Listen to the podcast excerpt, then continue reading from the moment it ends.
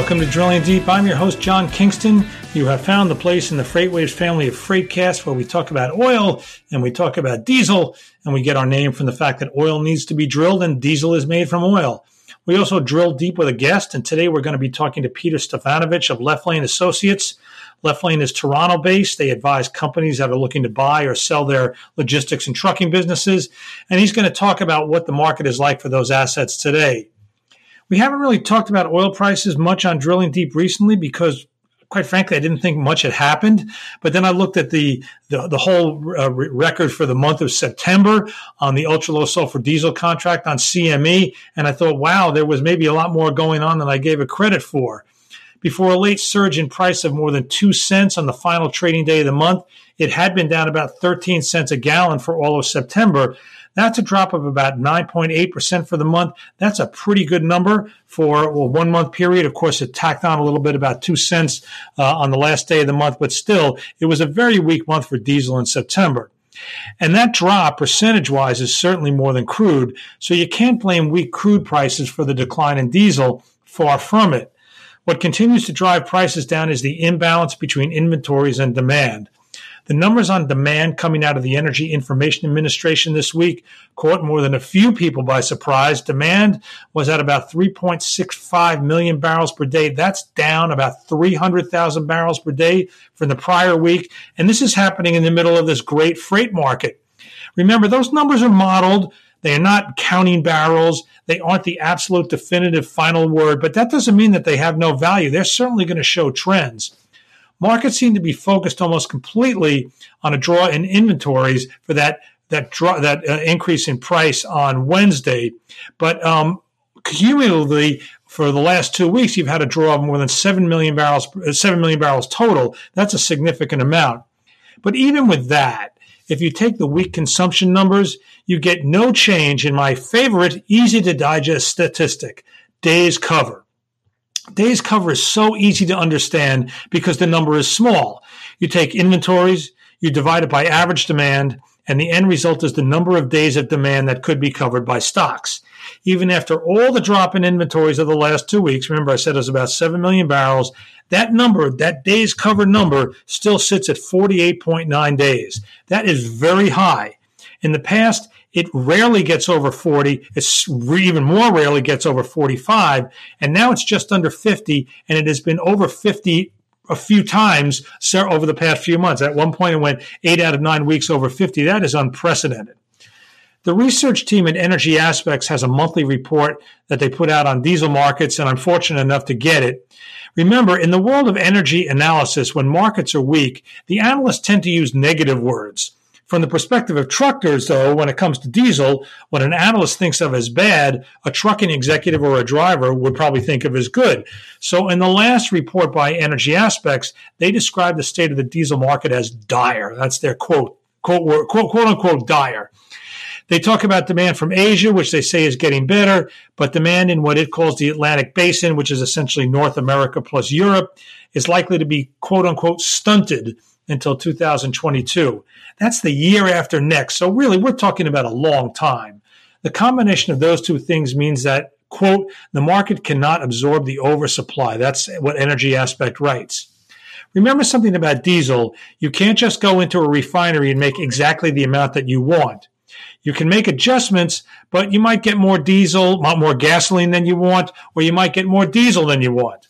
Refiners have taken big steps in recent years to make less of the heavy bottoms known as fuel oil, but that has taken a massive investment. If anything, refiners up until the pandemic were investing more money into making more diesel, not less, than the pandemic hit. And refiners tried very hard to avoid supplying fuel to the sector hit hardest by the coronavirus, and that's airlines. The problem is that jet fuel and diesel are both distillates. So you can make less jet fuel, but it's hard to make less distillate at the same time overall. So that means you'll end up making more diesel rather than jet. Here's how Energy Aspects put it. As jet demand remains on life support, those molecules will continue to be pushed into the diesel pool for months to come, and the market has no interest in pricing in supply risk. Why would they price in supplier risk with inventories in the U.S. at historic level, really for months, for, for weeks and for months? And that's why Energy Aspects declared a second time in the report A recovery in diesel will not happen before 2022 in the West. The good news on the fuel front for truckers rolls on. We're going to change gears here now on Drilling Deep, and we're going to talk to our guest this week. He is Peter Stefanovich. He is the managing partner of Left Lane Associates. They are Toronto based. And uh, all I can say is I'm going to take a little excerpt from the summary of your activities on your webpage. We will help you buy or be bought. That's about as succinct, I think, as you can get. So, Peter, welcome to Drilling Deep, and maybe you want to expand on that a bit. Perfect. Thanks for having me, John. And yeah, Left Lane Associates, we represent either buyers or sellers in the transportation supply chain industry in North America. We represent either buyers or sellers, uh, Canada, US, both coasts, uh, we've done deals up to $220 million in enterprise value, and we work with asset-based carriers, non-asset-based companies, so 3PLs, freight brokers, etc., and warehousing, distribution, e-com fulfillment companies as well. So that's our bread and butter, and we've got 10 employees, and this is all we do, and we only know transportation logistics. That's all. And I'm assuming right now, given the uh, given the hot hot market for supply chain, these values are pretty high. Yeah, absolutely. Right now, we're seeing, especially in the e-com fulfillment sector, we're seeing quite a bit of increase in that uh, pick and pack, co-pack uh, warehousing units and companies that are similar to Amazon too, especially with the influx of of online shopping because of COVID. And what we're probably going to be seeing, especially reports that I've been reading, that the normal increases in e-com fulfillment year over year have been about eight to ten percent, but they're looking at triple that right this year because of the COVID effect, and people are less likely to go to retail stores. So those those uh, pick and pack, co-packing, warehousing, uh, logistics, supply chain companies are going to do extremely well, and the values of those companies are pretty high right now. Okay, so then who's selling? I mean, the future of that is so bright. You can understand why somebody wants to get in on it. You can understand why somebody needs to get in on it, some kind of entity that needs a better e commerce presence. But why does somebody choose to sell now? So I think it's it's a, it's a very personal decision to sell. Um, there's a variety of things. It could be family issues that are going on too. There's medical issues that go on. There's retirement age. If people are sitting at age you know 55 plus, uh, they might want to retire. And there could be marital issues as well too. So there's a variety of different issues where people decide to sell. Um, obviously, with it being a very hot market now too, you're going to look at because of how hot it is, the multiples you're going to get are going to be significantly higher than, let's say, it was two years ago. And from that standpoint, you could always wait extra couple more years and push things down um, and wait longer. But the premise always ends up being is how long is it worth to yourself to wait? Because you might have impending things that you want to do in your life, and you might want to get to those things quicker. So something you can't buy is time, but you could by selling your company, you could get out earlier to be able to spend more time with your family and friends. So it ends up being a deeply personal um, decision that they decide on. So it, it, it's everyone's got different decisions. We've sold companies where clients of ours are in their early 30s all the way up to people in their mid 70s so everyone has a different reason whether to switch different in- industries as well too and you know i guess it's it's it's tough to say every m&a deal is different and every person's different so there's going to be different re- rationales for everybody now, what kind of benchmarks do you use in terms of whether a, a, market might be overpriced or not? Let's say a multiple of revenue, and I'm sure they differ. I mean, the multiple, uh, the revenue multiple for let's say selling a, a truckload carrier, or, you know, small fleet is going to be different than selling the multiple, the revenue multiple that you might want to be using in something in the e-commerce space. So, what kind of numbers do you look for to say, hey, you know, this is a really strong market, this is really kind of low, it's got room to grow? Uh, what do you look at? So when when looking at the actual market space itself, so we're looking at um, the the uh, the loads that are being shipped out to. So if uh, and loads booked, right? So if you're looking at the actual freight volumes, um, then we'll know that certain markets are going to be able to be increasing too. And if you look at you know using um, you know some you know very analytical focused tools, um, it helps give a good idea of where markets are going. But if you look at again, freight volumes are going up. E-commerce, if you look at that sector, uh, their their volumes are going up significantly. And if you look at those areas to be able to get into, it's it's they're going to be they're only going to be increasing if that's the best way of putting it. And the same thing from the asset based side, the residual effect of those e-com fulfillment warehouses. There's going to be final mile carriers that are going to be their loads and their load volume are going to be increasing as well too, and that's corresponding exactly to the the useful and uh, the safety features of buying online versus going into store, especially with COVID right now. But now, also at from, go ahead. Yeah, looking looking at from an actual uh, perspective of you know valuing a company, we still use uh, multiples of EBITDA, so we still look at that and get a good understanding of where our company is sitting at. But from a non-asset based company, you're looking at higher multiples because there's less capital expenditures involved in that business compared to a trucking business versus a e-com fulfillment or a freight broker or 3PL. So those numbers are going to be artificially depressed because the amount of money needed to replace the capital equipment in the business.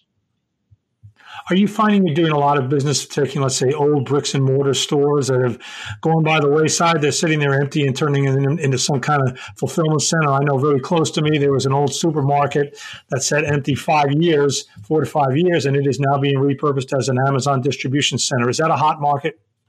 It is a hot market, actually. Some uh, colleagues and, and people I know in the industry in, in the U.S., especially markets like Chicago, uh, California, Seattle markets, uh, Houston, Tennessee, uh, Missouri. I'm trying to think of some other big ones. Um, there, eh, Florida, Georgia, a lot of the, the, the former, right, the former malls that have been vacant, uh, people looking for warehousing spaces are getting close to the end user from the final mile. So if you look at from commercial real estate brokers, there's a huge market for them, and I've been in contact with quite a few of them, especially with the work that we deal with, um, from either them sending us leads or us helping their clients out there's a huge market in untapped market that's still sitting out there from desolate you know, malls. And there's only that's only going to increase especially as you know bricks and mortar end up leaving that space due to covid or other reasons too. And then the need for that final mile kind of spoke um, you know wheel and spoke model to get out to the end user only increases all right, so let's talk about multiples there. I mean, you can't do a multiple on EBITDA for a vacant mall. there's no there's no EBITDA. So, yeah. uh, what what kind of numbers are you doing? Are you just doing it by a, a square foot per square foot yeah. uh, amount available space, and, and and how has that number changed? Let's say over the last year or two. Yeah, so it's it's all going to be based. So if you're looking at from the the the dry warehousing space, it's based off square footage. Again, if you're looking at uh, cold storage, which is also extremely hot market. Funny enough, that's cold storage, but it's a hot market there. It's uh, it's cubic feet, but from um, yeah from malls and looking at at warehousing its square footage that's gone up you know it's it's regional based so you can't put draw you know use a, a broad brush to say everything's gone up significantly from where it was two years ago, yes, everything has increased from that standpoint from a square footage. Now, how much has increased? Uh, it depends on the locality that you're in. Again, if you're sitting in the San Francisco market, you're sitting in Houston, Texas market, if you're looking at large city center where there's dense population, those square footage numbers are increased, you know, 30, 40, 50% year over year um, over the last two, three years, just because of that the density has still remained intact there. Right, let's go to a sort of less sexy but you know, old warhorse and talk about selling truckload fleets or any, any kind of trucking fleet. Uh, how hot has that market been? What kind of do you, is, is multiples to EBITDA uh, the standard there, and how much it has that risen? Yeah, no, absolutely. From from the asset based carrier side, uh, it's still using multiples of EBITDA, um, and again, that's uh, that's earnings before interest, taxes, uh, depreciation, and amortization. For anybody that doesn't know that, that's what EBITDA stands for. But we're we're seeing in the market now. Uh, again, we're not talking the same multiples as we saw in 2018, especially towards the tail end of 2018 with the ELD mandate coming in, in the United States and it getting a tight market there and and rates went through the roof. So the multiples were still historic back then. They've depressed since then, and 2019 was, uh, especially from FreightWaves too, and following you guys, it's uh, there was quite a bit of a bloodbath in a lot of sectors in transportation, asset-based trucking um, in 19, and then obviously that led into uh, where it is right now with COVID. But the multiples have decreased. Uh, if you look at even publicly traded companies, you're looking at uh, JB Hunt sitting about 10 times. You're looking at TFI, Transforce International, sitting about six, seven times EBITDA. Uh, from an enterprise value perspective, they're, they're, those guys are massive. They're absolutely massive. So if you work backwards from that and look at publicly traded companies, are going to get a one or two turns of multiples more than a privately held company of the same stature and size.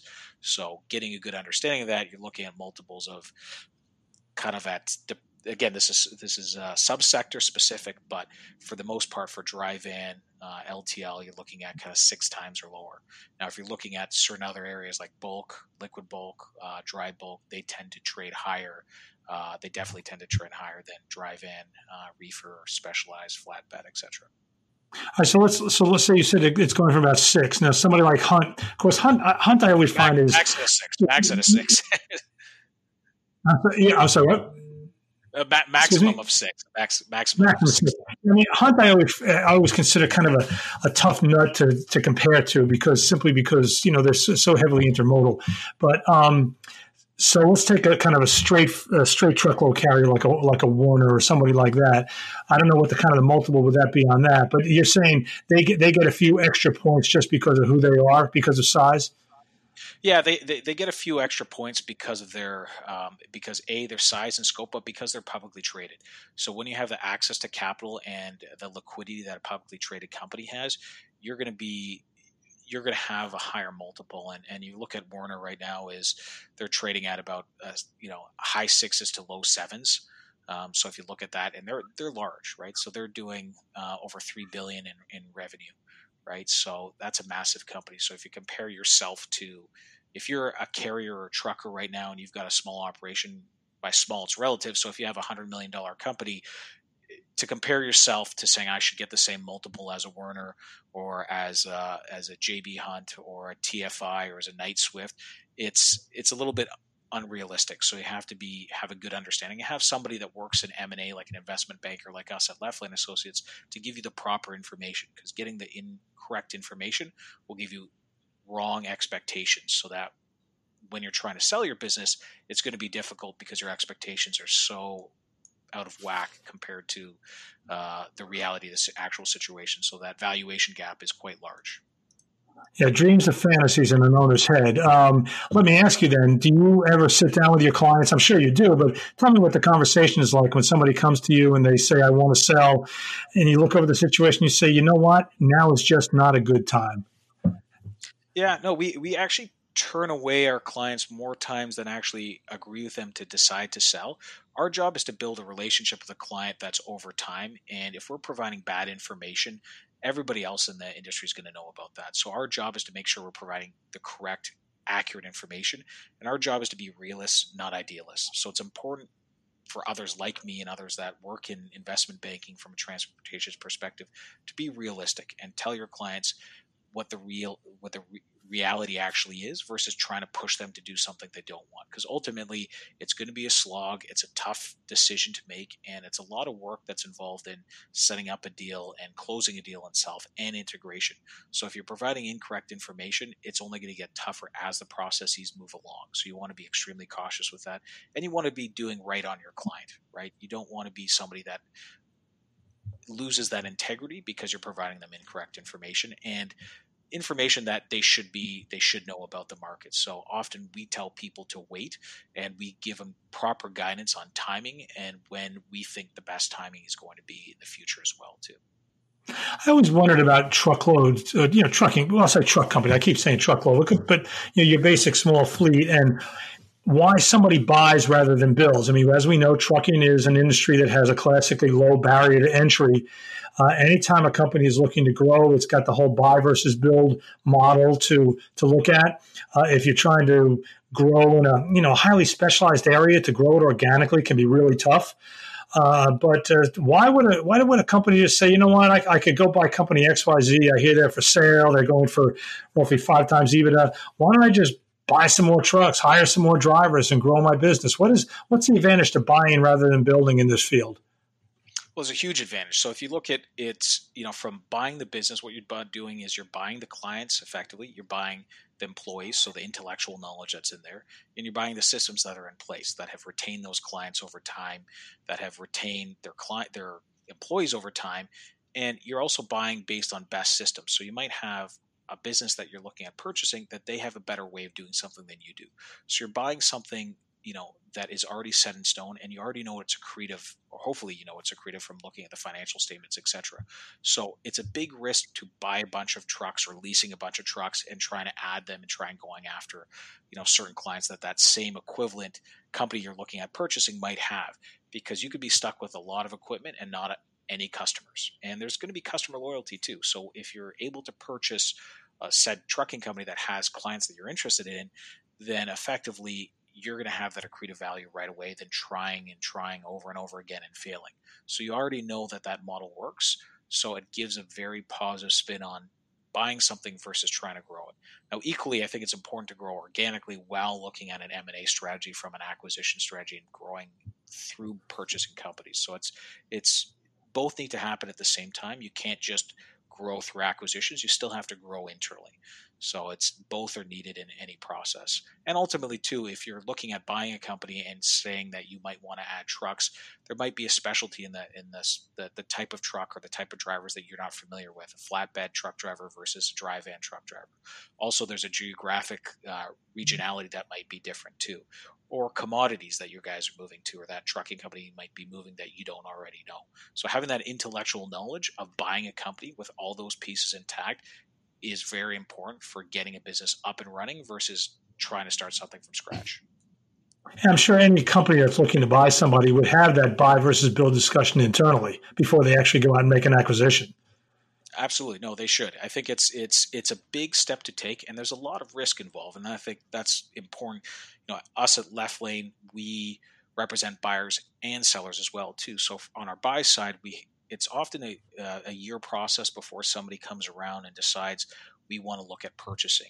They might have tried it internally and then decide to hire somebody like us to help them on their buy processes and buy other companies for them. So by doing that, it usually is a year long discussion of what are the opportunities, how do we get there, and understanding that it's not just buying the company, that's one piece. It's also about the integration. So you have to be fully set up to be able to find companies, negotiate with the company, purchase the company, then immediately after the hard part, the really hard part happens, which is the integration. So having a proper integration team is important. Having follow through, making sure that the new business that you just purchased is properly put together so that way there is no attrition from employees or customers as well. So you don't want to be buying a business for it to then disappear a year later. So you want to have the proper systems in place post that purchase and sell agreement signing. All right, let's like a scenario. Well, this will be the last question, but with this, the answer for this, I think, could go on for a while. Let's say you've got a company XYZ, they want to get sold. You go out and you seek out potential buyers. How quickly do you reach a? Do you pick up the phone and call a private equity investor? How how high are they on your list these days? Well, you know, private equity, we, we, we couple them all together, you know, equally. Uh, if if we would give more credence to a private equity investment uh, company or firm that has already an, an asset um, in the transportation space or supply chain space. So if they own um, if they if they own a trucking asset or a 3PL or a warehousing company, so having those is is I think quite important. Looking at a private equity, if they don't have any transportation asset is a little more difficult because you have to generally bring them up to speed on the nuances of transportation and, and, and trucking. So customer concentration is usually a big thing that private equity companies get a little bit scared about. Uh, also, lack of contracts for a lot of transportation logistics companies. There's generally not too many contracts that they're not used to as a private equity company when looking at biotech, pharma, etc. So it's a different world for them. So you want to make sure that the people from the private equity world understand that business too. So that way, if they're able to purchase and come to terms with everything that they want to purchase your client for, that they understand how to run it. And also understanding how to run it's a major thing because you don't want to change things right away on any M&A transaction unless it's again it's not doing well, but from a transaction if you're buying a a good company that's doing well by changing things right away could cause upheaval from the clients and employees alike. So you never want to find a, a buyer that's going to change things right away, and that includes private equity or family office or uh, another another like carrier, if you will. Is the role of private equity growing or shrinking or staying stable right now? Yeah, it's it's there's a lot more interest, especially in that e-commerce fulfillment space, the non-asset based side. We're seeing a lot of uh, private equity companies and firms looking at that space, family offices as well. So the the the shifting from private equity, less so from the asset based side because of the capital expenditure side on the actual trucks themselves, to the asset light or you know the more sexy areas like final mile or e-com fulfillment. So those are the areas that people are interested in, especially if you look at the warehousing and e-com fulfillment, because there's a play of real estate plus owning a business at the same token. So if you're able to purchase the real estate, use the funds or leverage that real estate item by and use that to purchase the business, then you're you're setting yourself up for a pretty good model there, and it's pretty safe to set that up. So there's there's a lot of different areas that you know private equity are, are focused on, but it, it tends to be on the less asset side more than anything. All right, we want to thank Peter Stefanovich. Peter, thank you for joining us today on Drilling Deep. Peter's the managing editor, managing partner. Oh, managing editor. Yeah, I'm on the editorial side, not you. the managing partner of, of Left Lane Associates. Peter, hope you'll join us again. Pleasure. Thanks, John. Take care and all the best to everybody. Stay safe. You have been listening to Drilling Deep. We are part of the FreightWaves family of Freightcast podcasts. You can find us on all the major podcast platforms, Apple, uh, let's see, Spotify. There's too many for me to note anymore. So you can you can find us. We're out there, and of course, you can see hear us on FreightWaves.com. I've been your host, John Kingston. Join us again.